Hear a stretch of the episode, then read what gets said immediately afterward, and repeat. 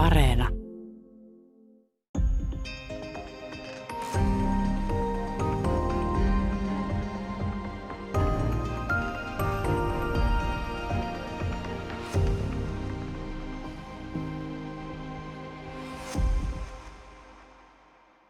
Hyvää päivää. Täällä on tänään vieraana Pohjoismaiden historian dosentti Mikko Huhtamies.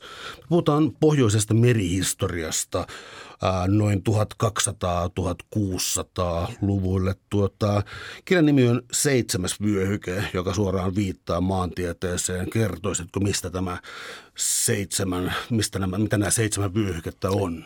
Seitsemän vyöhykettä tulee siitä, että noin 150 jälkeen Kristusta Aleksandriassa, eli tämmöinen maantieteilijä, erittäin vaikutusvaltainen maantieteilijä kuin Ptolemaios.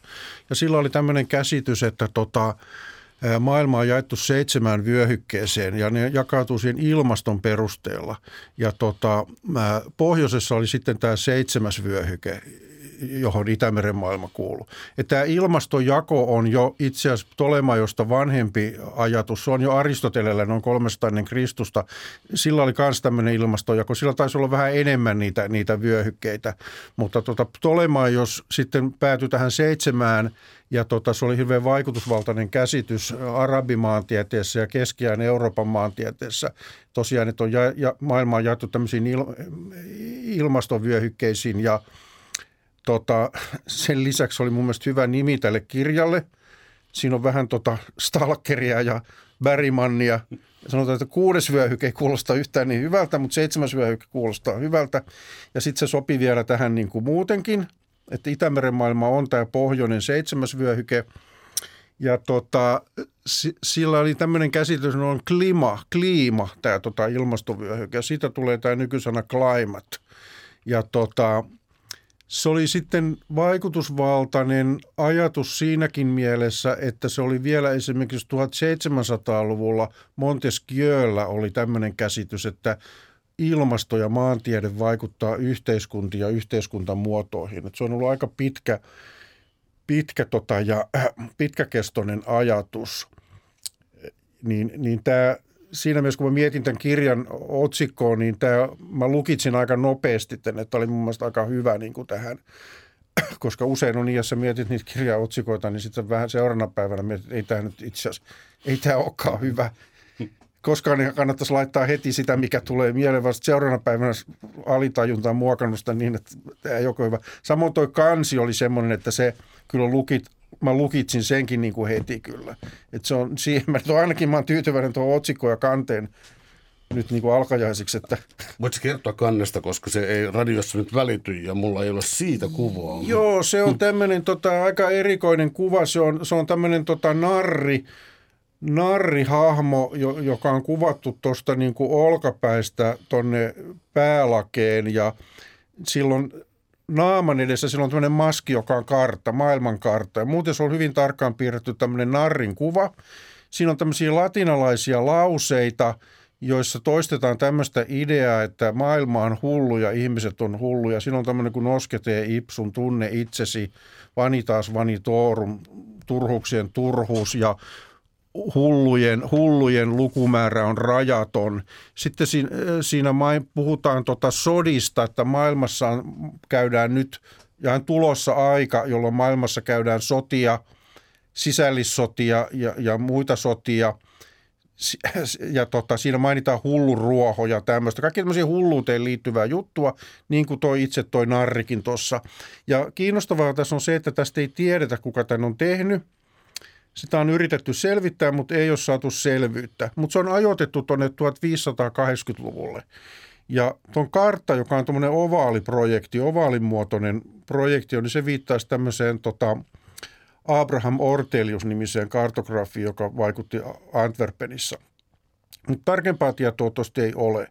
Ja toi kuva on siinä mielessä kiinnostava, että se on, se on tota, okay, allegorinen, mutta se on samalla moder, se on moderni, mutta samalla historiallinen. Se, se on tavallaan niin kuin moderni kanssa, vaikka se on, se on historiallinen. Ja täytyy sanoa, että tuossa olisi yksi niin kuin kiinnostava tutkimuskohde kanssa, että kuka ton on tehnyt ja missä, missä, missä se on tehty, tehnyt. Niin kuin mä sanoin, se viittaisi tähän Orteliukseen, mutta tota, karttojahan käytettiin 1500- ja 1600-luvulla muunakin kuin vain karttana. Että ne, ni, niitä käytettiin tämmöisiä, niistä tehtiin maista tämmöisiä allegorisia hahmoja.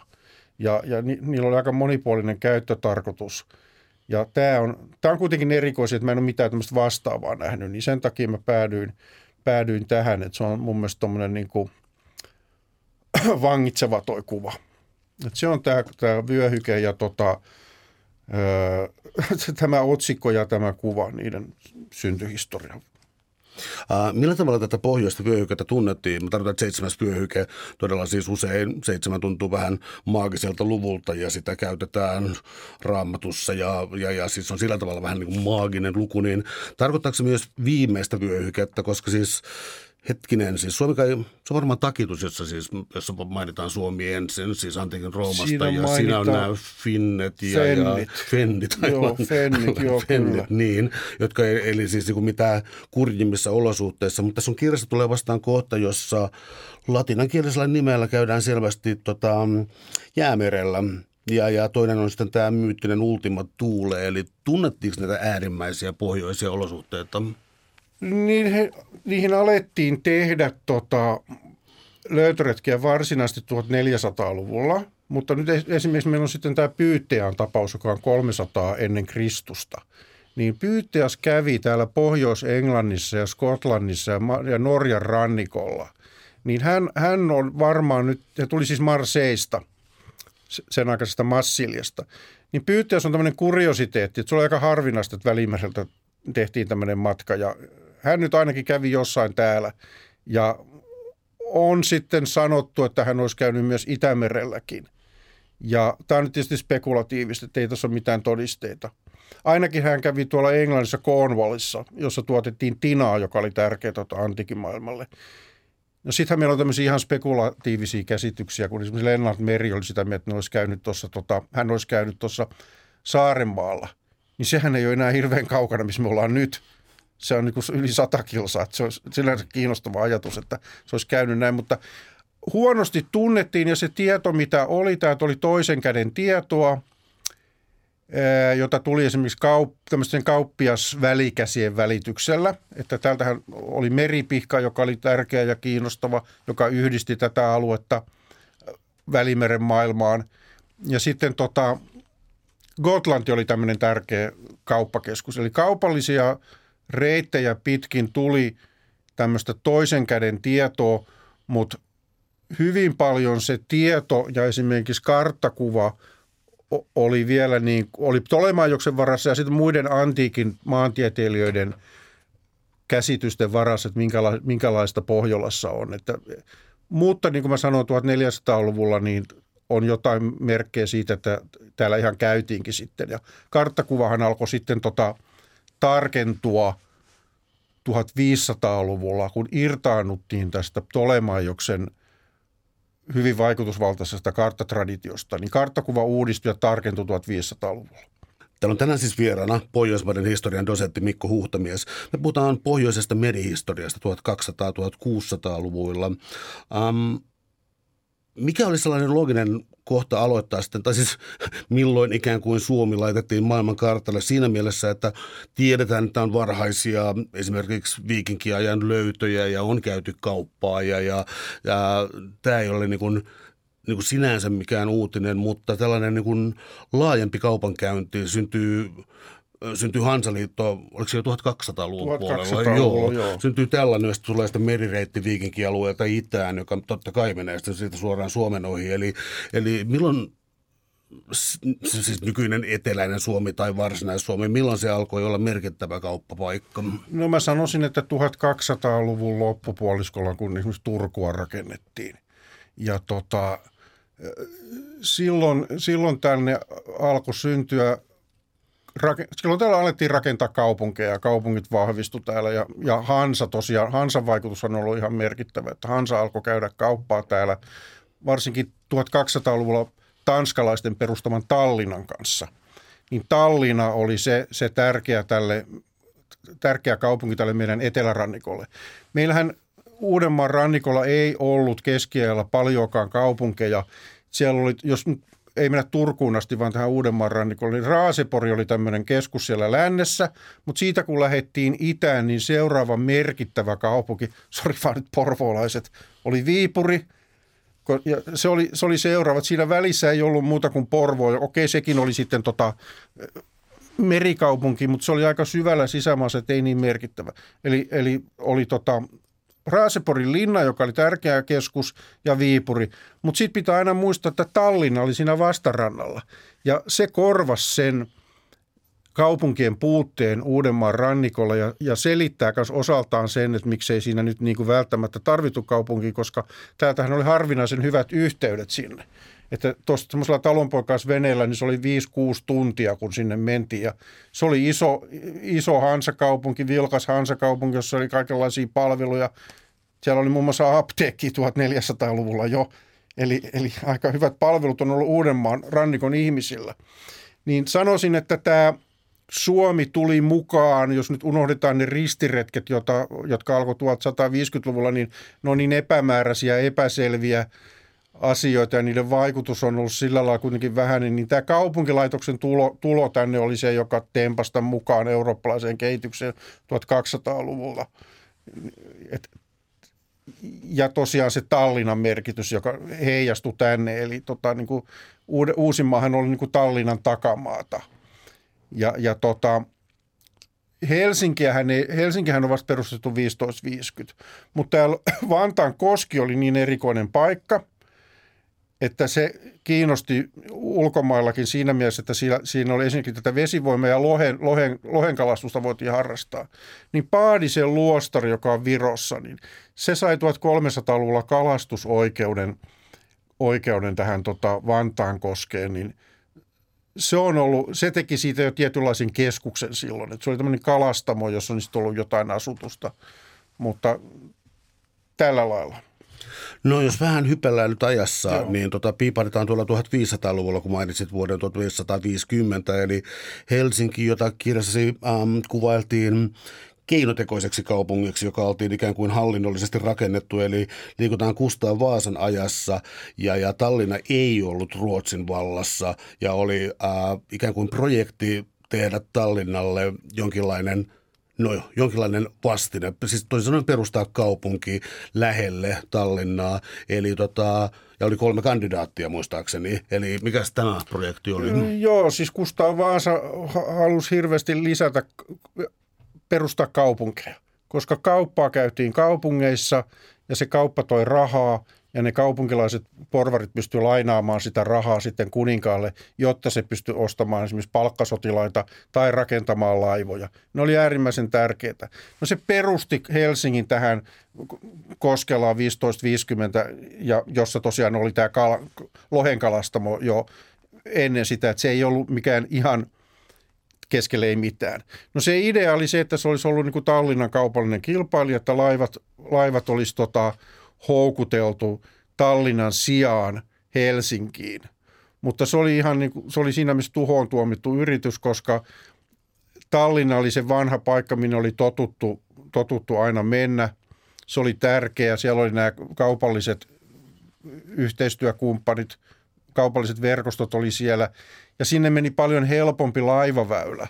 Se oli paljon selkeämpi se Viron rannikko tietysti omine vaaroineen, mutta siellä ei ollut tämmöistä monimutkaista ja kivistä ja sokkeloista väylää, joka tuli Helsinkiin tuosta niin Suomenlinnan läpi sinne, sinne Koskelaan. Ja toinen juttu oli se, että tämä Helsingin satama oli siinäkin mielessä huono, että se ma- alkoi mataloitua jo niin nopeasti, että se 1600-luvun, 1600 30-luvulla tehtiin jo asemakaava, että se Helsinki oli siirretty Sörnäisiin. Ja tota, siihen tehtiin semmoinen ruutuasemakaava, mutta sekin todettiin sitten vähän huonoksi ja sitten se siirtyi tuolle niinku, tuohon nykyiselle alueelle. Mutta siis Helsingin tarkoitus oli olla Tallinnan kilpailija, mistä siitä, mikä siitä ei sitten koskaan tullut. Ja, ja sitten tämä kilpailuasetelma ajatus tämmöisestä kilpailusta menetti täysin merkityksen, kun Ruotsi 1561 valtasi Tallinnan. Eli, Ruotsilla oli silloin kummallakin puolella niin kuin tukikohdat ja ne hallitsi Suomenlahteen, mikä oli merkittävä ja tärkeä asia. Toisella puolella oli Helsinki, toisella Tallinna ja se oli vielä suurin piirtein se Suomenlahden kapein kohta. Niin ne pystyi pysty, tota, valvomaan laivaliikennettä. Ja se oli tärkeää, koska tuolla idässä oli semmoinen kaupunki 1500 kuin Narva – ja Narva oli tärkeä tämmöinen Venäjän kaupan lähtösatama, missä, mistä tuli tota Euroopan merimahdeille laivanrakennustarvikkeita, mastopuuta, purjekangasta, hamppua köysiin ja tervaa ja tämmöistä. Niin Ruotsi pystyi sitten sulkemaan. Se saarto, saartokin sitten tota, Narvaaniin tästä 1561 1581, eli 20 vuotta se valvoi tuota meriliikennettä. Ja tässä Helsingillä oli oikeasti ihan tärkeä rooli, koska Ruotsin avomerilaivaston pääosa oli Suomenlahdella ja Helsingissä. Helsingissä oli valtavasti noita Ruotsin sotalaivoja 1500-luvulla. Ja ne laivojen väkimäärä ylitti jo sen pienen kaupungin väkimäärän helposti. Niin tässä mielessä Helsinki oli sitten, sitten tärkeä tämän saartolaivaston satamana. Ja tosiaan Ruotsi valvoi sitä Narvan liikennettä ja esti esimerkiksi lyypekkiläisten laivojen käynnit siellä ja muut maat ei tietenkään Euroopassa tykännyt tästä. Niin tämä johti siihen, että Ruotsi joutui käymään aika paljon diplomaattisia neuvotteluja Euroopassa aina Paavia myöten Italiassa perustellakseen tätä tota, saartoa ja sitten se yritti etsiä liittolaisia, niin kuin Erik 14 aikana, niin Erik 14 oli tämmöinen idea, että se olisi yritti, yritti luoda tämmöisen allianssin Englannin Elisabeth ensimmäisen kanssa ja mennä hänen kanssaan naimisiin, jolloin Ruotsi ja Englanti olisi muodostanut tämmöisen allianssin, jossa laivastolla olisi ollut tärkeä asia. Ne olisi hallinnut tätä tota, Narvan liikennettä. No, jotta tämä Helsinginkin merkitys ja, ja, ja se aiempi Varsinais-Suomen merkitys tota, tulisi selville, niin voisi varmaan taustattaa siis sitä, että, että tästä Suomenlahden ää, yli oli siis itäinen reitti, siis Novgorodiin ja, ja, ja, ja siis sitä kautta jopa Konstantinopoliin saakka. Eli, eli, eli kuinka merkittävä reitti tämä oli? Mitä? Tämä oli hyvin merkittävä reitti ihan Euroopan Euroopan tärkeimpiä reittejä just sen takia, että tämä oli yhteys itään. Ja Hansan tärkein linjahan oli oikeastaan tuossa niin kuin Novgorodin ja, ja Länsi-Euroopan ja Lontoon välillä. Et se niin kuin pää, pääkonttorit oli, sillähän oli konttoreita, jotka olivat kaupallisia tukikohtia, niitä sanottiin konttoreiksi. Niin Novgorod, joka oli kauppatasavalta, siellä oli se itäinen konttori ja Lontoossa oli sitten tota Thamesillä Steelyard-niminen tota toinen konttori. Siinähän oli valtavasti kaupunkeja Hansassa, siinä oli noin 200 kaupunkia. Ja tota, Lyypekki oli tämmöinen jonkunlainen niin kuin – pääkaupunki, jossa se oli syntynyt 1150-luvulla. No sitten muita tärkeitä kaupunkia oli nämä Pohjois-Saksan kauppakaupungit ja Bergen esimerkiksi Norjassa oli tärkeä tuommoinen kalakaupunki, Antwerpen ja niin edespäin. Mutta siis Hansan pääasiallinen merkitys oli tosiaan yhdistää tämä, kuljettaa tätä idästä tuotua tavaraa länteen. Et sehän ei valmistanut itse mitään, se oli paljon parempi bisnis vaan kuljettaa sitä. Ja sieltä tuotiin sitten – tämmöisiä havumetsän tuotteita, voisi sanoa, idästä Novgorodista ja Suomenlahdelta, kun turkiksia, nahkoja, mehiläisvahaa. Mehiläisvaha oli siinä mielessä hirveän tärkeä, että sitä käytettiin kynttilössä. Se oli siis valaisuun. Sillä valaistiin keskiaikaisia katedraaleja ja linnoja ja tämmöistä. Sitten sieltä tuotiin tätä huipputuotetta, niin kuin toi meripihka – ja tota, viljaa, sitten tota puutavaraa, sahattua puutavaraa, tämmöisiä tukkeja ei kannattanut kuljettaa, mutta sahattua puutavaraa ja tota, tällaisia. Sitten rautaa, jopa semmoista kuin Osmund rauta, joka oli semmoista niin kuin harkoissa kuljetettua taottavaa rautaa, jota löydettiin maasta – ja tuossa tota, on esimerkiksi läntisellä Uudellamaalla on semmoinen kyläkin kuin Osmundby. Mutta tämä oli Hansan niin kuin pääasiallinen tehtävä kuljettaa idästä tavaroita länteen, mutta toki sitten myös lännestä sinne itään. Esimerkiksi lännestä tuli sitten viinejä ja hienoja kankaita, tämmöisiä niin kuin laatukankaita, viinejä ja paperia ja mausteita ja ää, erilaisia metalliesineitä, työkaluja, lasiastioita. Näitä on itse asiassa aika paljon löytynyt ihan täältä Uudeltamaaltakin arkeologisissa kaivauksissa, niin on yleensä, vaikka en arkeologi olekaan, niin, niin mulla on se käsitys, että ne löydöt yleensä vahvistaa sitä, että ne kontaktit on ollut paljon aktiivisempia kuin on luultu. Tällainen oli tämä Hansan merkitys. Ja tosiaan se oli tämmöinen karteli, joka kuljetti tavaraa. Täällä on siis tänään vieraana Pohjoismaiden historian dosentti Mikko Huhtamies. Me puhutaan pohjoisesta merihistoriasta 1200-1600-luvulla. Mm, eli Hansasta mä olisin kysynyt vielä siis sellaisen, että äh, oikeastaan kaksi kysymystä. Toinen no. on se, että oliko se jonkinlainen ikään kuin... Ähm, tällainen siis kilta tai jotain tällaista, sen muotoinen. Ja toinen oli se, että oliko sen tehtävä myös turvata. Tarkoitan, että merirosvous tai mitä nimeä tästä nyt ikinä käyttääkään, oli hyvin monimuotoista, jatkuvaa ja sitä paitsi oli vielä epäselvää. Mua yllätti todella paljon, että näistä löytyy siis niin aatelismiehiä, vauraista porvaria ja, ja, ja tämä ei vastaa ihan sitä kapteeni Koukku merimieskuvaa, mikä on. Joo.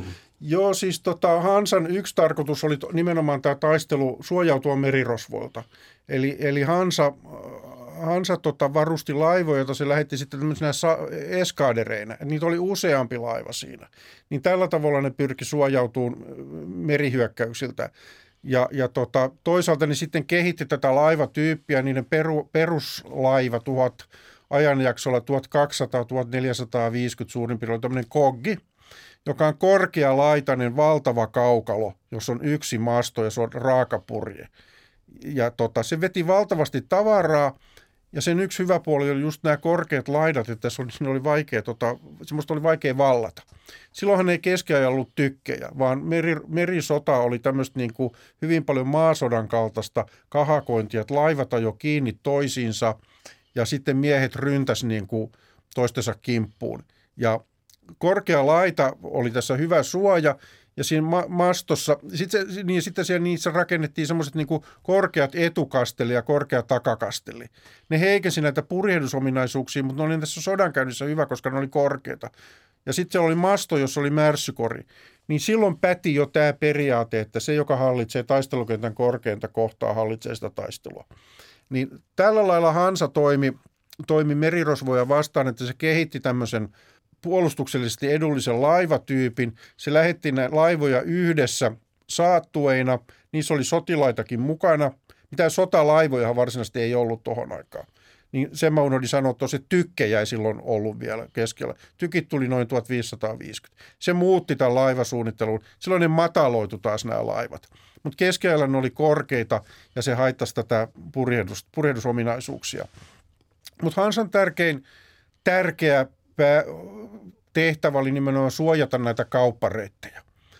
Ja tota, näitä kauppareittejä merellä oli loppujen lopuksi hirveän vähän, koska ne oli hirveän huonosti kartotettuja. Niin nämä laivat meni tiettyjä reittejä, niin ei paljonkaan uskaltanut poiketa. Meret oli sen, sen verran huonosti kartotettu vielä, että ne meni tiettyjä reittejä ja vaaranpaikkoja nämä tämmöiset kapeikot. Kun ne tuli kapeikkoon, siihen saattoi esimerkiksi tuuli loppua ja tämmöistä ja silloin merirosvot iski niin Hansa, Hansa tota, suojautui merirosvojen varalta ja toisaalta ne Hansan, Hansa, äh, ja, Hansassa purjehtiminen jako tätä riskiä. Et vakuutuksia, vakuutus on ikivanha keksintö jo. Et niitä on ollut jo kauan kauan sitten. Mutta tota Hansan pääasiallinen tapa jakaa tätä riskiä oli se, että laivaan hommattiin monta omistajaa. Siinä saattoi olla vaikka esimerkiksi 60 omistajaa siinä laivassa. Silloin se ei ole kenellekään ollut iso katastrofi, jos se laiva tuhoutuu.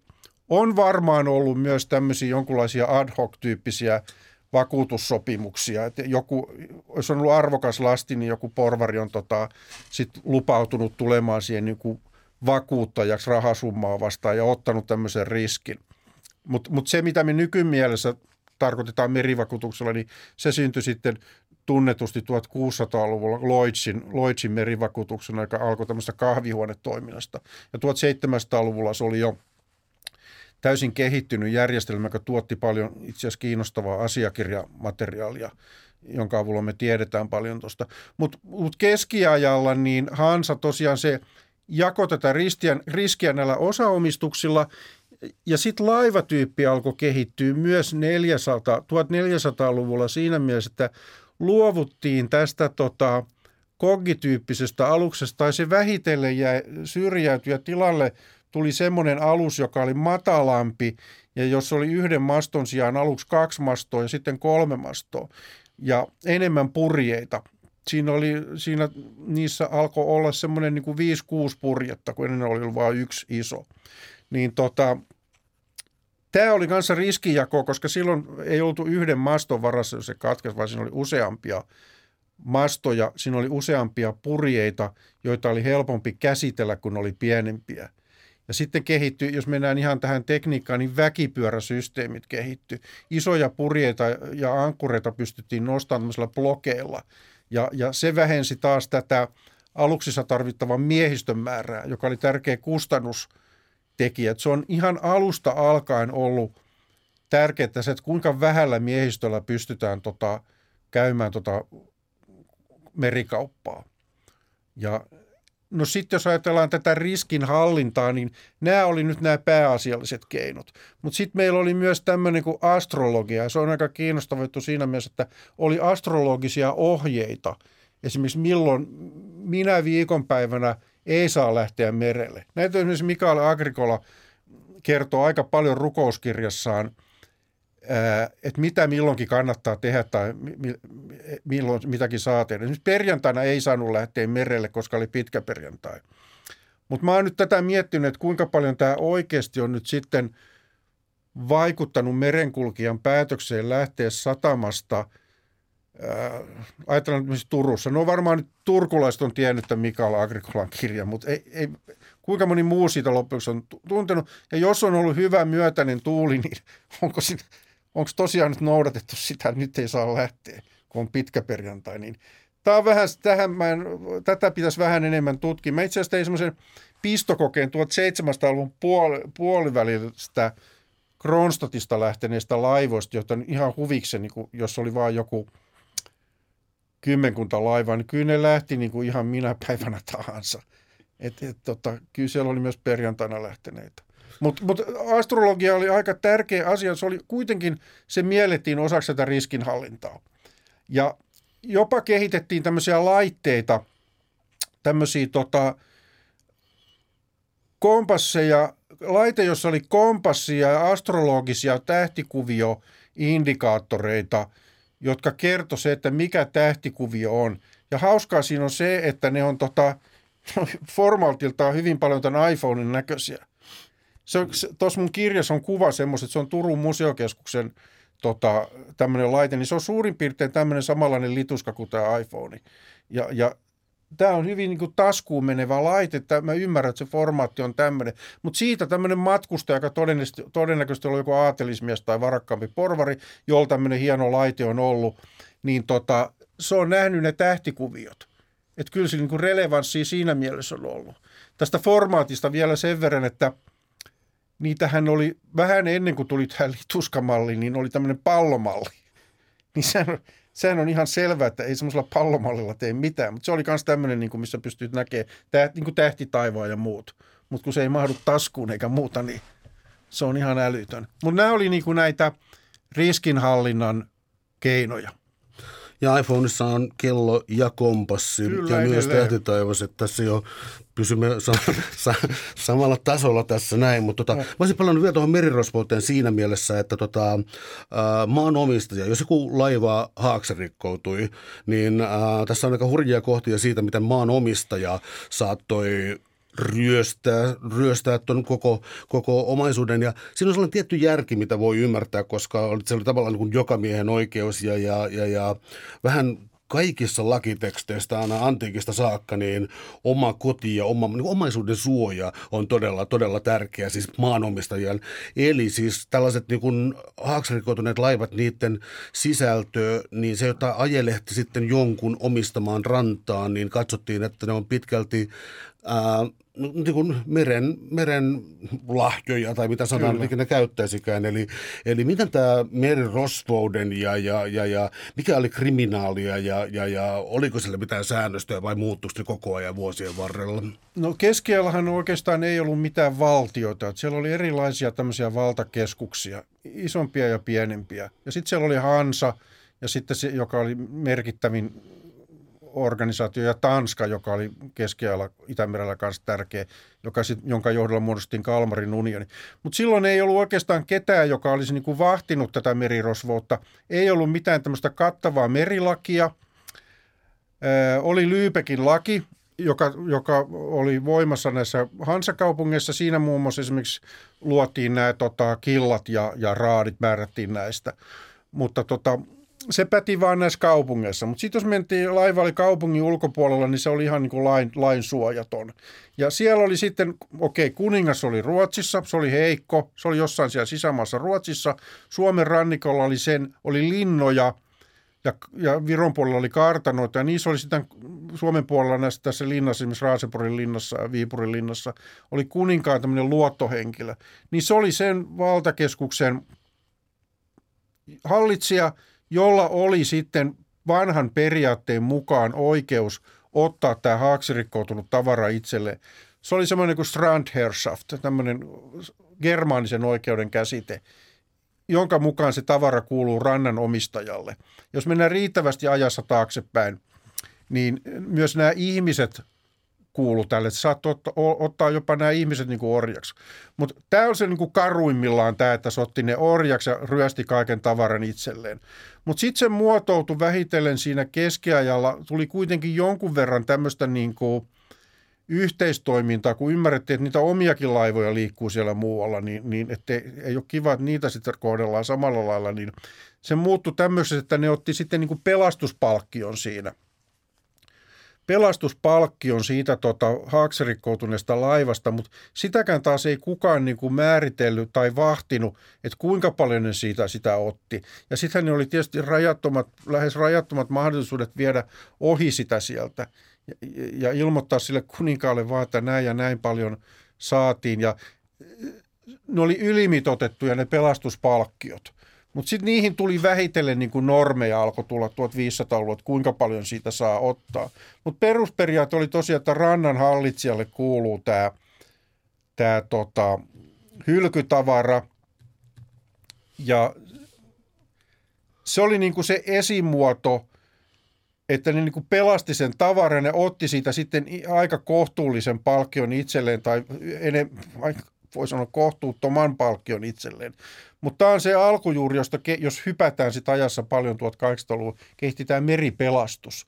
1800-luvun vaihteessa tapahtui tämmöinen iso käänne sit ajattelutavassa. Eli, eli kun 1700-luvun lopulla oltiin vielä kiinnostuneita vain tästä tavarasta.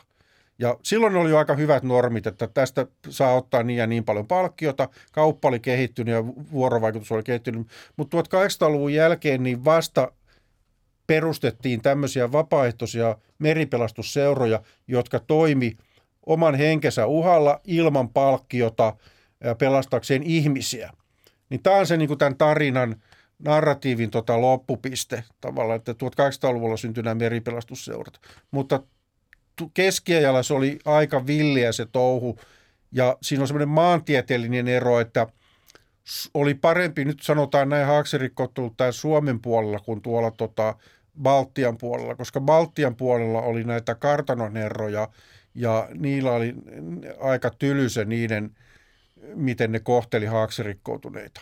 Just, nä, just aateliset, jotka ei sillä lailla päässyt mukaan tähän kaupankäyntiin samalla lailla kuin Tallinnan porvarit tai Riikan, porvar, Riikan porvarit. Ja ne joutu sitten – niiden tapa, keino päästä osallisesta kaupankäynnistä oli ryöstää näitä haaksirikkoutuneita laivoja. Ei niin tarvinnut oikeastaan tehdä yhtään mitään. Esimerkiksi toi Hiidenmaalla oli yksi tämmöinen merkittävä keskus. Siinä on luonnostaan semmoiset vaaralliset hiekkasärkät edelleenkin, jotka tulee aika pitkälle avomerelle. Ja se oli semmoinen paikka, että siinä paljon laivoja ajo niin kuin siististi siihen hiekkaan jäi kiinni. Ja nämä sitten ryösteli niitä. Että Hiidenmaalla oli yksi tämmöinen – näistä niin kuin paikoista pahimpia. Ja niin kuin sanottu, tosiaan siellä se haaksirikosten kohtelu oli tylympää kuin täällä meidän Suomen puolella. Täällä on tänään siis vieraana Pohjoismaiden historian dosentti Mikko Huhtamies. Me puhutaan pohjoisesta merihistoriasta 1200-1600-luvulla otsikolla seitsemäs vyöhyke. Um, se oli pahat oltavat tuossa um, Lahden toisella puolella, niin ilmeisesti siis ainakin sun kirjassa on Joo. hienoja merikarttoja ja muita, ja vaikutti siltä, että tämä Suomen um, lounainen osa, niin äh, näytti olevan siis pelkkää saaristoa, eli siis niin kuin varoituksia, mistä mennään, ja, ja, tota, ja sitten oli osoitat il, ilmeisesti, ei voi sanoa urbaaniksi, mutta miksi maritiimiseksi niin. legendaksi sen, että tehdään jotain ää, tällaisia niin kuin, ää, ikään kuin hämäystulia, jotka on ikään kuin, ikään kuin luotsi tai majakka neuvoisi siinä reittiä. Tällä tavalla niin kuin, ää, ohjattiin Haaksirikkoon, tuntui olevan myyttä sittenkin, mutta siis ää, luotsi, luotsitoimintaa, majakkatoimintaa ja sitten tämä, että meillä on niin täysin sirpaleinen saaristo tuossa. Minkälaista, sanoisiko, kulun valvontaa siinä oli? Joo, siis Suomenlahden pohjoispuoli ja Suomenlahden eteläpuoli on eroa maantieteellisesti ihan täysin toisesta. Viron puolella on, onko se nyt 6-7 isoa saarta ja siellä on tämmöiset hie- hiekkaset rannat, ja tota, Suomen puoli taas on aivan tämmöinen kivinen labyrinttinen kaupunki. Esimerkiksi Turku on syvällä siellä aika monimutkaisen väylän päässä. Ja sinnehän ei ollut ulkomaalaisilla mitään asiaa ilman luotsia. Kyllähän siellä kävi, tota, siis tanskalaiset sitten 1500-luvun alussa tuhoamassa Turun. Mutta niillä on täytynyt olla sitten joku paikallinen luotsi. Et ilman luotsia sinne ei ollut mitään asiaa sitä ei pystytty kartottamaan, se oli niin, niin rikkinäinen, että se, oli vaan semmoinen, niin kuin sä sanoit, semmoinen pikku, pikku saari oli isketty sinne niin kuin välittämättä siitä, että onko siinä oikeasti nyt just näin tämmöinen kohta, niin, niin tota, se oli, hollantilaiset käytti sitä nimitystä vain Dicheren saaret. Se oli se Suomen saaristo, joka sitten oli vaarallinen, mutta se oli suojaisa sille, joka sen tunsi. Että se, se, kun Viron puolella oli avomeri, niin siellä oli tämmöinen sokkeloinen saaristo, jossa pääsi suojaan sitten nopeasti. Ja sitten se suojeli toisaalta näitä, näitä tota, merihyökkäyksiltä.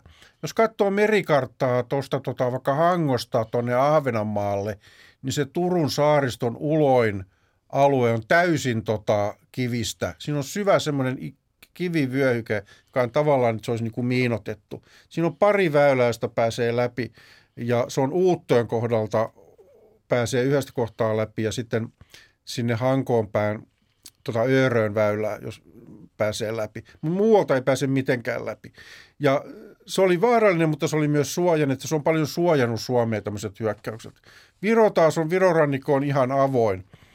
Ja tota, tästä on sitten tosiaan tämmöinen myytti, myytti, kun har, myytti harhatulista, joka on hirveän tota, yleinen ja sitkeä ja näköjään suur, ihmisiä kiinnostava myytti, koska se on tällä hetkellä ihan tota, voimassa. Et mä olin tuossa Virossa pari vuotta sitten semmoisessa ravintolassa, niin siellä viimeksi se ravintolan omistaja tuli selittää niin, että nehän houkutteli täällä näitä laivoja tulilla karille. Mutta se, se on semmoinen asia, että siihen ei oikein ole mitään dokumentteja, millä sitä tukee. Että, että jos ajatellaan nyt, että Suomen ulkosaaria, niin nehän oli, on kautta aikoina ollut ihan puuttomia.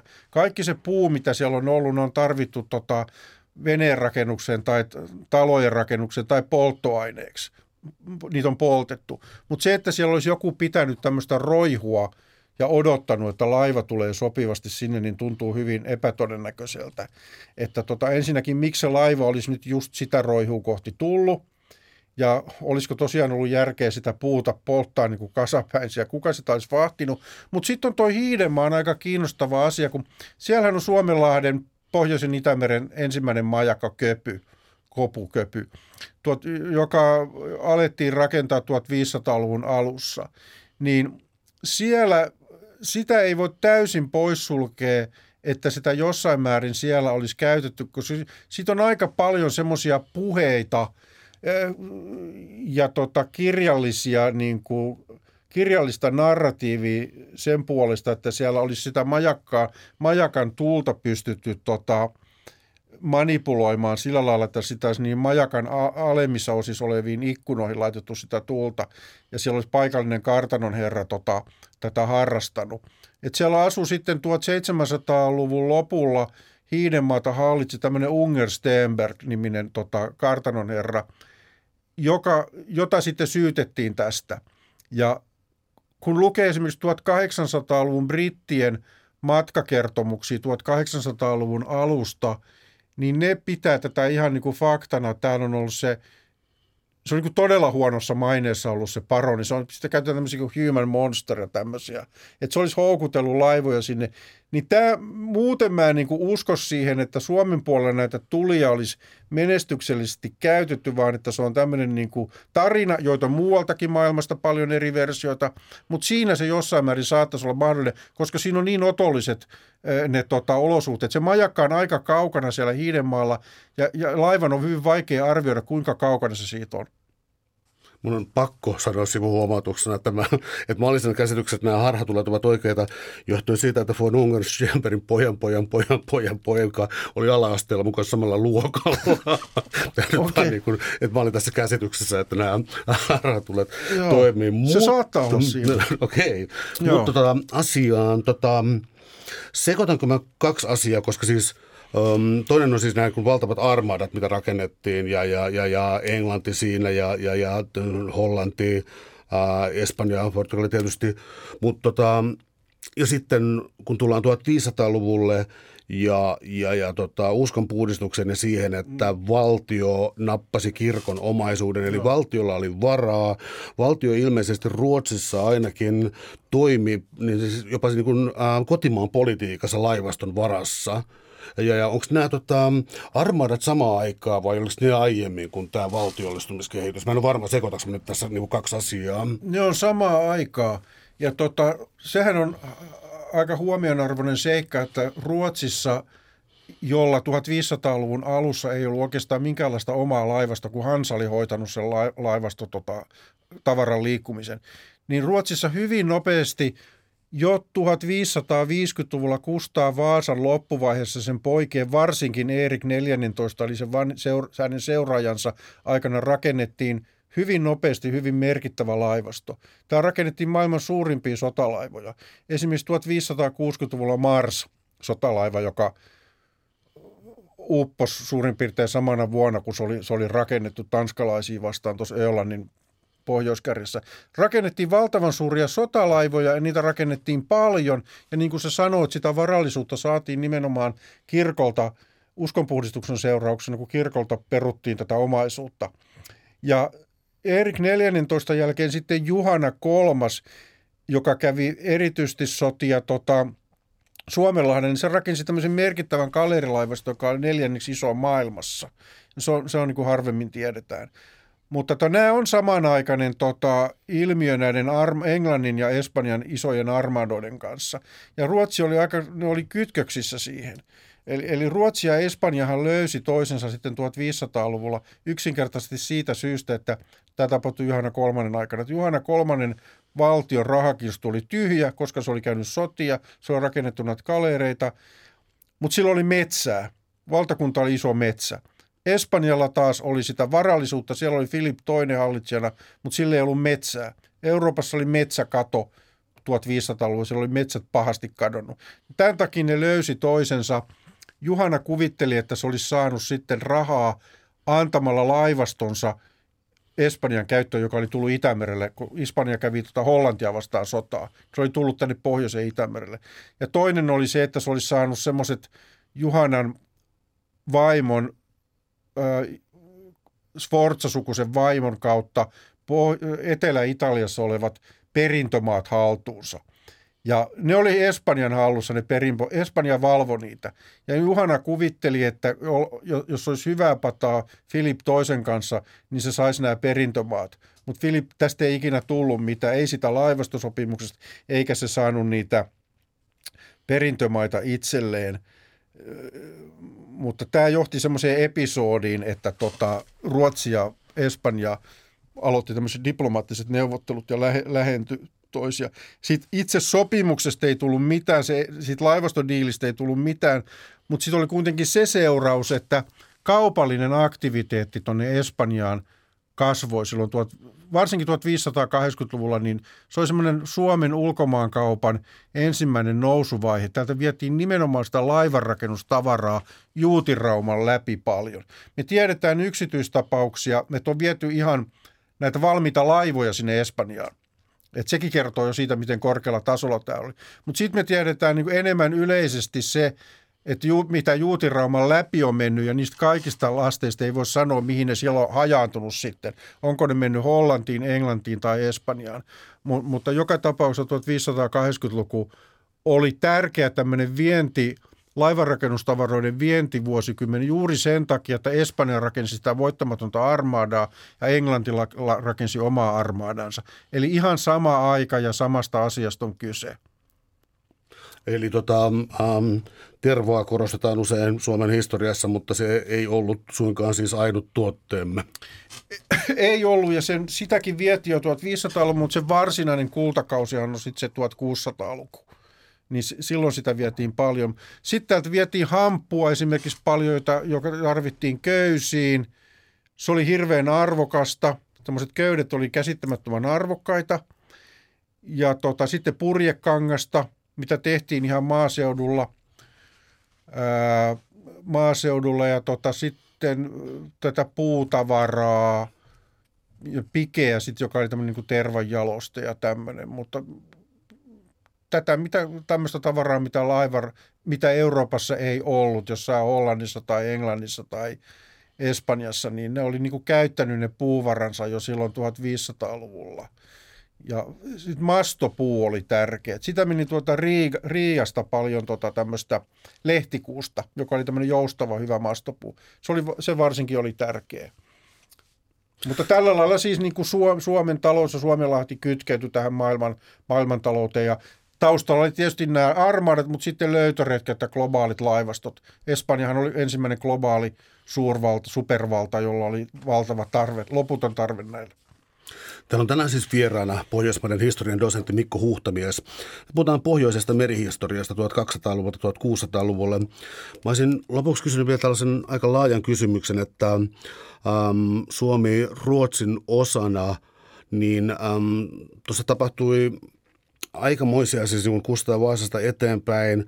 Äh, on Nuijasotaa, sitten on siis Ruotsin tota, valloituksia, siis nimenomaan hetkinen Narvassa ja, no. ja, ja niin edelleen. Mitä se menikään, Puolan, Lutsin, Leipzigin ja Narvan mailla vertaan no, vuoti no, vai mitä sitä menikään tai joku sä, mutta, Joo. mutta tota, um, Ruotsin suurvalta-asema ja sen loppuminen, eli tota, tällä arvaisin oli huomattava vaikutus suomalaiseen laivanrakennukseen ja kauppaan.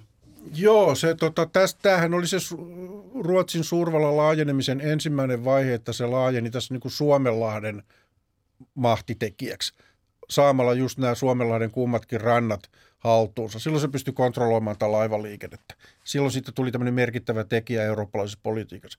Sitten se laajeni tuonne Baltiaan, jossa se kävi sotia kovia sotia 1600-luvun alussa, jotka vaikutti, näkyy esimerkiksi Helsinkiin paljon. Siinä mielessä, että Helsingissä tuli tämmöinen sota, sotatavaran ja sotalogistiikan etappisatama.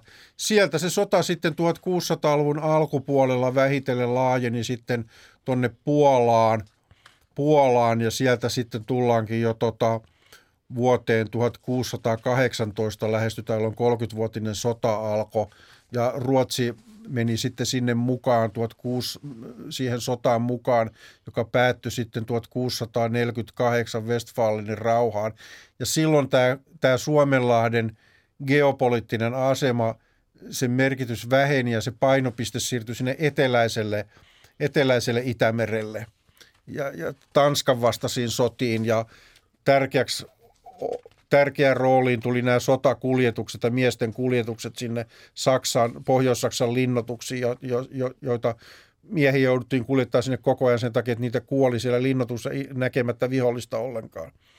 Suuret kiitokset keskustelusta Mikko Huhtamies. Oli Joo. ilo. Kiitoksia paljon.